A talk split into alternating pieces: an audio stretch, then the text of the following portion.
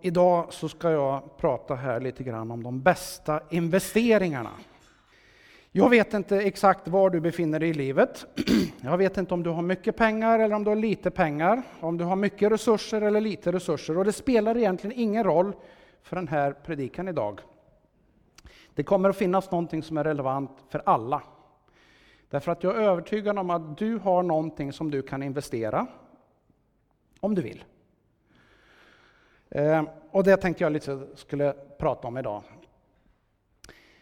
Vad innebär en investering för någonting? Ja, det finns olika typer av investeringar. Jag funderar lite grann på vad är det för någonting som är specifikt?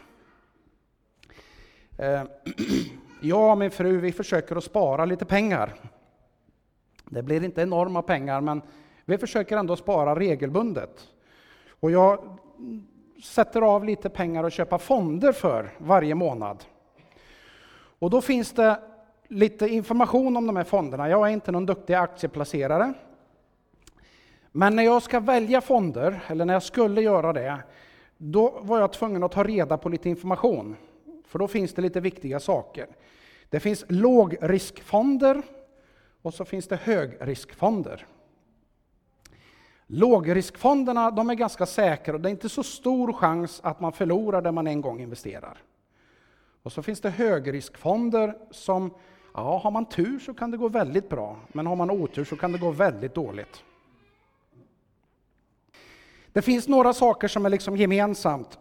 Man sparar för, eller man investerar ofta för att skaffa sig trygghet. Kanske är det en trygghet under ålderdomen. Kanske är det för att man ska kunna lyckas med den där stora livsdrömmen i livet. Och Det handlar som regel om att tänka lite längre bort än precis här, just nu, där jag är. Det vill säga att när du investerar, vad det nu än är du investerar, då tänker du längre bort. Du avstår från någonting nu, därför att du kan se framför dig att om jag gör det, då kommer det ge utdelning. Det vill säga att det jag avstår från nu, det kommer att multipliceras, det kommer att bli mer, det kommer att ge avkastning. Och ska jag göra bra investering, då ska jag både minimera risken, det vill säga risken att förlora allt, och så ska jag maximera avkastningen. Och så finns det någon form av balans däremellan. Det finns två perspektiv. Det finns ett kortsiktigt perspektiv och så finns det ett långsiktigt perspektiv. Och jag tänkte prata lite grann om båda. Men en sak som jag har lärt mig och som väldigt många andra har lärt sig, men som många inte tänker på. Det är att den största investeringen du gör, den tar den största platsen i ditt hjärta. Så är det. Vilket du har gjort det medvetet eller inte, så är det så att den största investeringen du gör, den tar också den största platsen i ditt hjärta. Med väldigt, väldigt få undantag.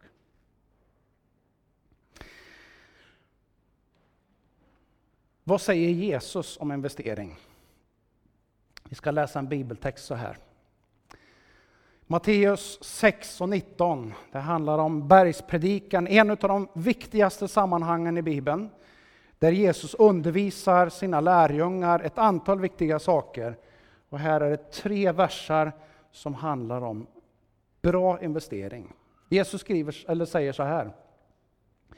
Samla er inte skatter på jorden, där rost och mal förstör och tjuvar bryter sig in och stjäl. Samla er skatter i himlen, där varken rost eller mal förstör och där inga tjuvar bryter sig in och stjäl. För där din skatt är, där kommer också ditt hjärta att vara. Det är Jesus tydliga instruktioner om att investera. Och då har jag funderat så här, vad är det för någonting som man faktiskt kan investera? Vad är det för någonting man kan avstå nu för att få igen så mycket mer lite längre fram? Och det här är några saker. Det finns förmodligen fler. Efter att jag skrev det så har jag kommit på ytterligare någon till. Och det kan hända att du kommer på någonting också. Eh, du får hemskt gärna komma och berätta för mig vad du kommer på mer utöver det jag har sagt. Eller prata med någon av dina vänner när du dricker kaffe sen. Vilket det nu är på McDonalds eller om det är hemma någonstans. Det är okej okay, vilket som.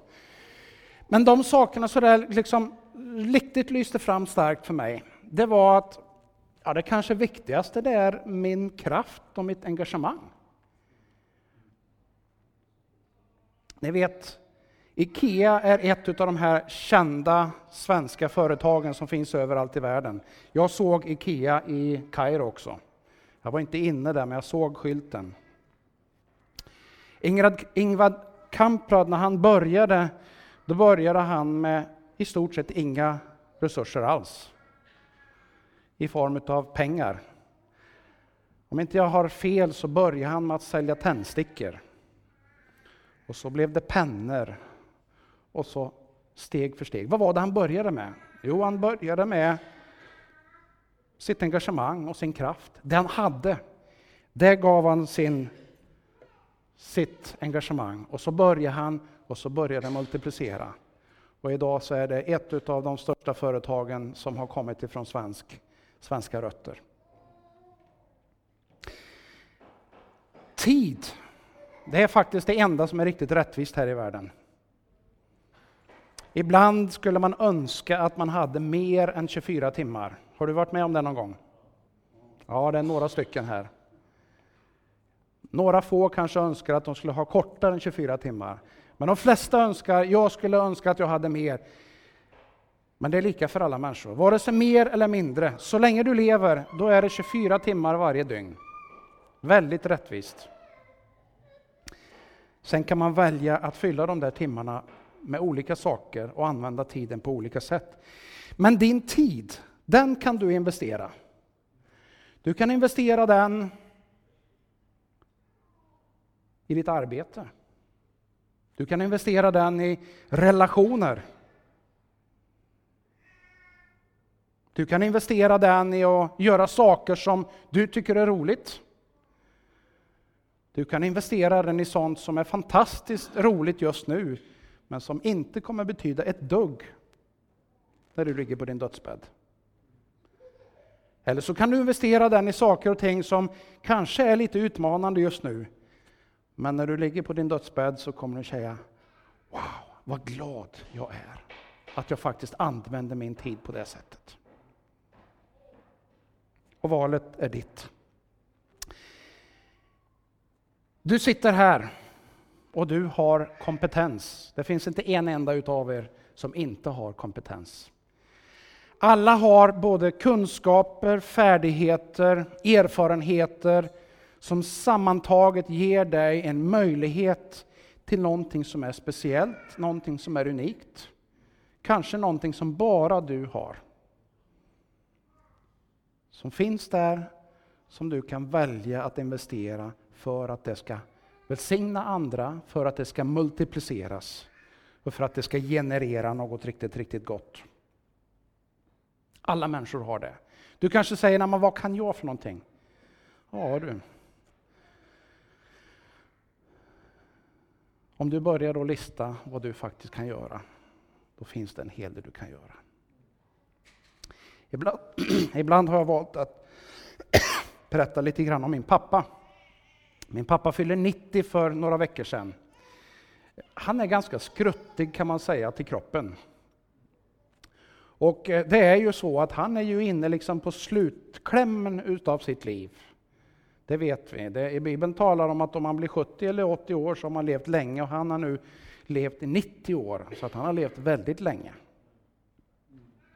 Och det är klart, det är inte så mycket han rent fysiskt kan göra där han ligger i sin säng eller där han sitter i sin rullstol. Men det finns saker han kan göra. Vet du, jag vet inte hur det är med hemtjänstpersonal här i Karlstad, men de som kommer till min pappa, de får ofta höra en sångvers. Om det så är mitt i natten, när de ska hjälpa honom med det han behöver, så får de en liten sångvers som talar på ett eller annat sätt om Guds kärlek, Guds omsorg. Eller så är det någon som får en speciell bön. Jag vet, jag ser personer här inne som har varit med och fått uppleva den där liksom tiden som han har att be för någon annan människa. Och så nu och då så kommer bönesvaret. Det finns någonting som alla människor kan göra. Någonting som är unikt, erfarenheter, kunskaper, möjligheter. Och så har vi alla pengar. Alla har pengar. Lite, mycket. När Jesus eh, ser en kvinna vid ett tillfälle och ser att hon ger en liten slant, då säger han till sina lärjungar, ser ni den här kvinnan här? Hon gav mycket mer än alla de andra. Och de får inte ihop det där. Hur menar du nu? Jo, det hon hade, det gav hon. De andra de gav bara lite, lite grann utav sitt överflöd. Men hon gav allt. Du har pengar och du har möjlighet att investera det i någonting som är viktigt. En del av oss har ett hus eller en lägenhet. Det är din möjlighet att investera.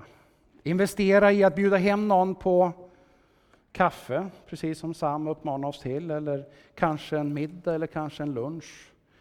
Eller kanske bjuda hem någon att bo hos dig några dagar, en vecka eller två, när livet har strulat till eller det inte finns någonstans att bo. Det är någonting som du kan använda att investera i för det som är riktigt, riktigt viktigt. Kortsiktigt kan man säga som så här att när vi lyfter oss på det större planet, då är det här livet vi har här, det är det kortsiktiga perspektivet. Vad då kortsiktigt säger du? Kortsiktigt är ju liksom idag och imorgon. Ja, det är sant. Men om du tittar i ett större perspektiv, då är liksom det livet du har här och nu, det är ganska kortsiktigt. Det är det du har här och nu. Därför att det här livet, det är fantastiskt viktigt, det är värdefullt, men det är bara en liten, liten del i jämförelsevis med evigheten som Bibeln gång efter annan talar om. När vi gör investeringar så behöver vi fundera på vad är det jag ska prioritera? Vad är det jag ska satsa på kortsiktigt? Som är viktigt här och nu. Idag, imorgon, den närmaste tiden, de närmsta åren. Men vad är det jag ska göra för att faktiskt också tänka långsiktigt, ända in i evigheten? Om jag har tittat på bankernas investeringsmöjligheter, det kommer ju nu och då. Ibland så ringer det någon sån här fin människa som vill liksom erbjuda sina tjänster i att spara i rätt pension och så vidare. Vet du, då finns det ingen som jag har mött som kan erbjuda placeringar som kommer att ha en garanterad säkerhet. Inte bara resten av livet, utan ända in i evigheten. Har du mött någon sån? Ja, jag har inte mött någon banktjänsteman i alla fall, eller någon annan försäljare som har gjort det.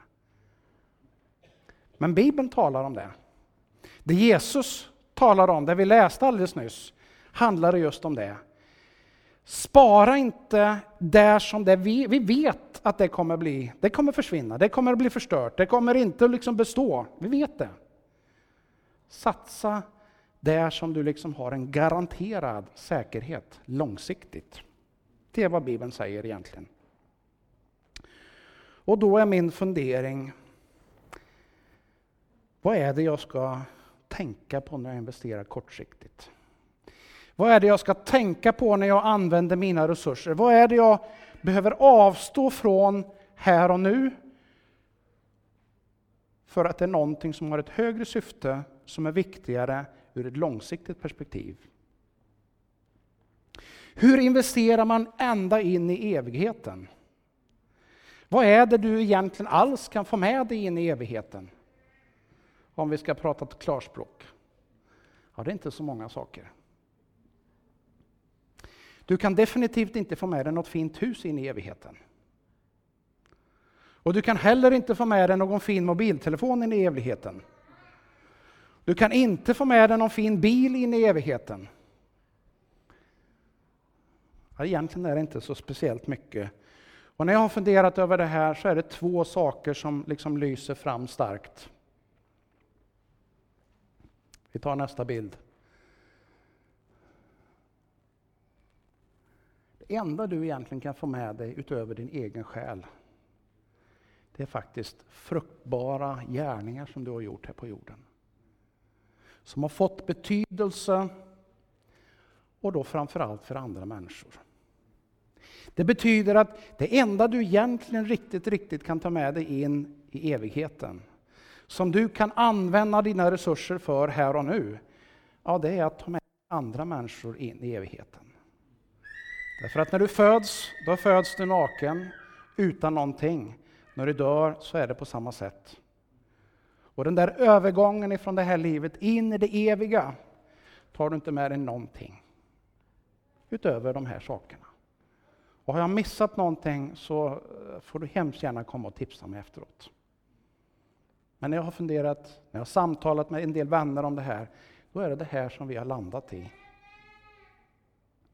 Och jag tänker så här att om jag tar till mig det här på allvar, då, då finns det kanske saker som jag behöver tänka till på. Hur prioriterar jag det jag har? Hur prioriterar jag min tid? Hur prioriterar jag det jag äger?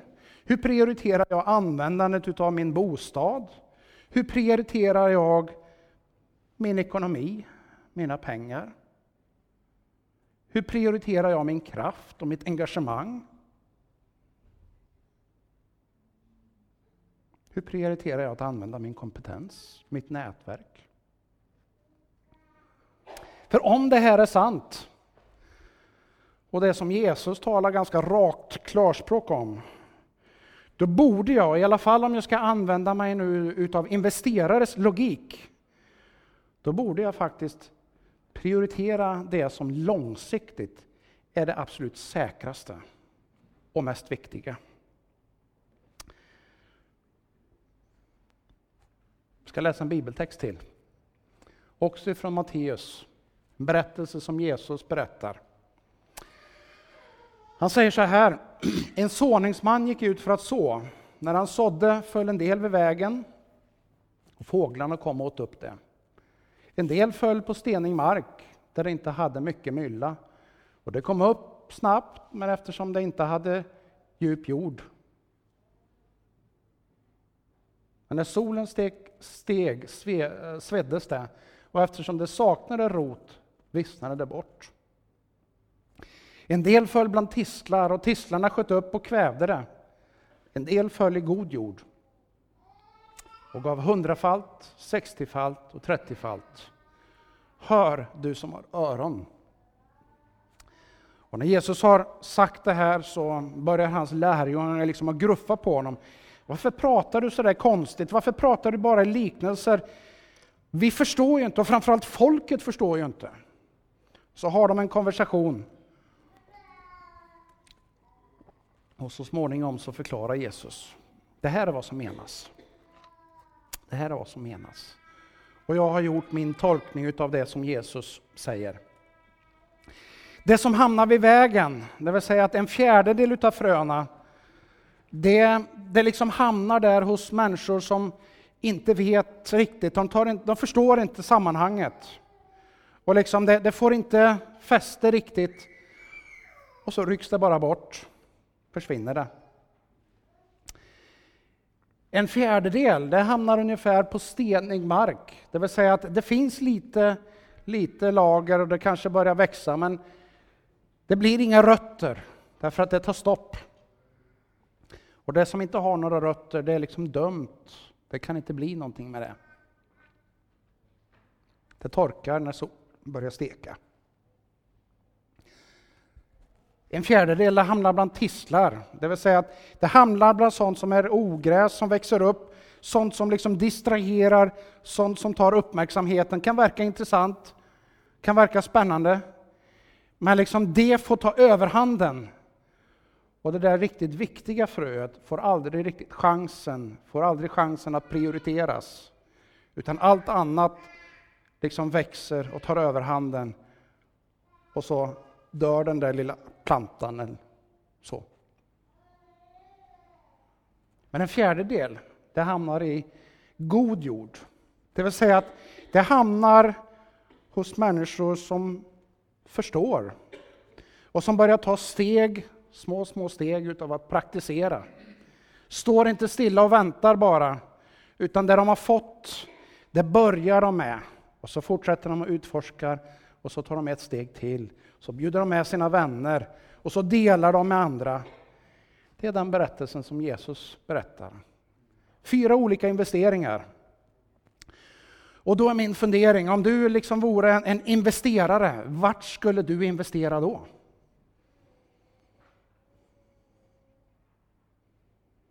Vilken investering borde prioriteras? Jag kan gå tillbaka till den bilden där. Vilken investering borde prioriteras? Ja, vad är det logiska svaret egentligen? Vad säger ni? I god jord, ja. Det är så bönderna gör. Det är så bönderna gör. Om de vill liksom att det ska ge rejält med avkastning, då ja, men de förbereder marken och sen planterar de där som är den goda jorden, där som det är störst chans. Vet de med sig att här är det berggrund, då struntar de i det. Vet de med sig att här kommer liksom fåglarna bara äta upp det, då struntar de i det. Där som det är störst chans, där lägger de den största tiden. Ganska logiskt, eller hur? Ingen, ingen sån här rocket science på något vis. Ganska enkelt. Men ibland nog så svårt när vi börjar att tillämpa det här i våra egna liv. Och när jag säger det så säger jag det inte, du vet om man pekar på någon, vet ni hur många pingar, fingrar som pekar på sig själv då? Ja? Pekar man på någon så är det åtminstone tre fingrar som pekar tillbaka på sig själv. Det är inte så lätt alltid. Det som kan verka så enkelt kan ibland förefalla vara så svårt. Bibelberättelsen talar om att var fjärde frö i princip hamnar i den goda jorden. De tre andra händer det någonting eller ingenting och så blir det ingenting sen. Och den logiska konsekvensen borde då vara så här att nej men kan, man, kan man veta med sig att det är var fjärde som kommer ge liksom frukt, då borde det väl vara så här att där skulle jag lägga den största tiden, eller hur? I Lukas 10 så kan man läsa om vad Jesus ger för instruktioner till sina lärjungar. Det kan du få i hemläxa. Det kan ni läsa när ni dricker kaffe tillsammans. Vad står det i Lukas 10? Vad är det Jesus säger? Jo, han pratar bland annat om att kommer ni till någonstans där det finns en fridens person, ta dem emot er, stanna där då. Det vill säga att är det någon person som verkar vara den där goda jorden, ja men investera tid där då. Häng med de människorna. Lyssna på deras livssituation. Fika med dem, ät lunch med dem. Prata med dem, dela livet med dem. Ungefär så säger Jesus. Jag har en vän som heter Jim, jag har berättat om honom någon gång. Han finns i Indonesien, en fascinerande person. Person som har varit beredd att lämna och offra väldigt mycket. För en 12 år sedan sådär så satt han tillsammans med 11, 12 andra personer och var ganska frustrerade och kände att det måste finnas ett annat sätt. Han hade vigt livet åt Guds rike tillsammans med sin fru och fått sett egentligen stora saker. Och så var han i en miljö där han kände att nej, här har folk kört fast i sina tankar och människor som kommer till tro, de kommer liksom inte vidare. De fastnar i hjulspår, de fastnar i det som har blivit traditioner som inte är fruktbärande. Det finns fruktbärande traditioner, men så finns det också traditioner som inte är fruktbärande, kanske tvärsom. Och så börjar de att be. De möttes, la några dagar, de läste ordet och så bad de och så uppenbarade sig Gud för dem liten steg i taget och så börjar de att ta steg, så börjar de att gå. Och vet du, 12 år senare ungefär, de där 12 är inte 12 längre, utan det är över 28 000 människor som följer Jesus. Över, 12, över 14 generationer, det vill säga en grupp som har kommit till tro, som har startat en ny grupp som har kommit till tro, som har startat en ny grupp som har kommit till tro, ny församling som har kommit till tro. Över 14 generationer. Hans erfarenhet, den är att var femte person jag möter, om det är i Indonesien eller någon annanstans, det är en person som egentligen är öppen för att utforska och upptäcka vem Gud är. Han har rest runt om i alla möjliga länder. Han säger, min erfarenhet är den. Jag vet inte vad din erfarenhet är. Men när jag mötte honom för några år sedan och vi har haft en del samtal, vi har brottats med, med spännande frågor och jag har ställt mycket frågor till honom. Jag älskar att ställa frågor, det vet ni som känner mig väl. Eh, man lär sig någonting utav det. Och Jims erfarenhet är att var femte person är en sån här person som Gud redan har liksom börjat att dra i. Som Gud har förberett. Det är liksom den goda jorden. Om du bara tar dig tid att lyssna, du bara tar dig tid att, att faktiskt börja samtalet. Börja dela i livet. Börja så de goda fröna. Då finns det väldigt stor chans att det kommer att växa och multipliceras. Inte bara hos den personen, utan hos den personens nätverk, hos den personens vänner och så vidare. Säger några så här, nej men man kan inte göra som evangeliet. Det är inte så mekaniskt enkelt att var femte eller fjärde person faktiskt är öppen. Nej, kan hända. Men är alternativet bättre att sitta på rumpan?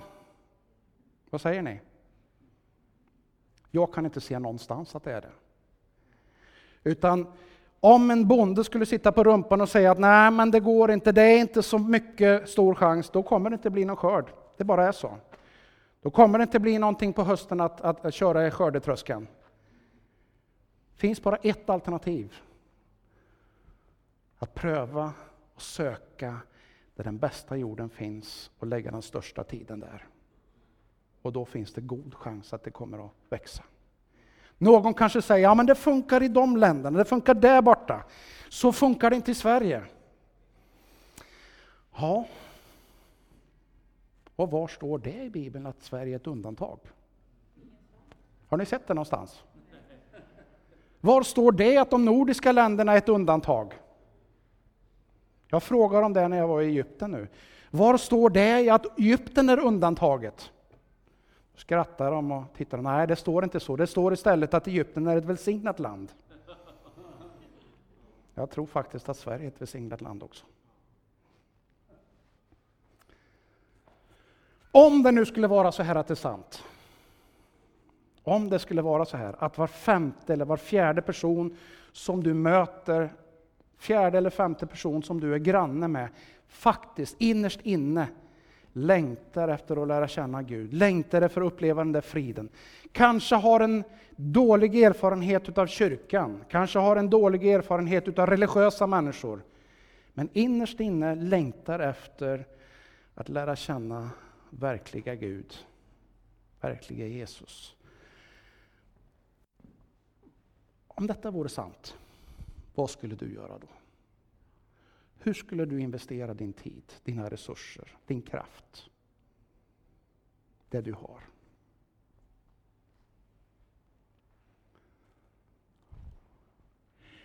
Det finns saker i livet som är intressant. Det finns saker som är viktigt. Och så finns det saker som är så eller absolut nödvändigt. Det här kan jag bara inte vara utan. Och ibland är det bra att ta sig en funderare. Vad är det som är riktigt nödvändigt? Vad är det som bara är viktigt? Och vad är det där som är intressant? Som man kan göra ibland. Men som absolut inte är det som ska ta den största och centrala platsen. Vad är det du ska göra? Vad är det du ska prioritera dina resurser du har?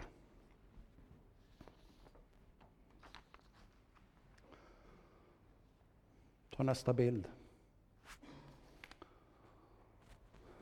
Och så till den där hjärtefrågan som Jesus undervisar om. Där du har din skatt, där kommer ditt hjärta att vara. Och då blir den logiska frågan att ställa, var har du ditt hjärta just nu? Och var skulle du vilja ha ditt hjärta?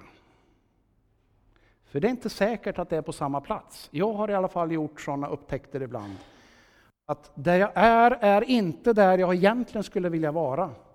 Därför att jag liksom har inte tagit mig tid och funderat, vad är det som är riktigt, riktigt viktigt? Vad är det jag ska prioritera min tid till, som jag absolut inte får låta bli eller missa? Ta med dig den här frågan. Vart har du ditt hjärta idag? Vart skulle du vilja ha ditt hjärta? Och vilken investering är det som du ska ta med dig in i evigheten?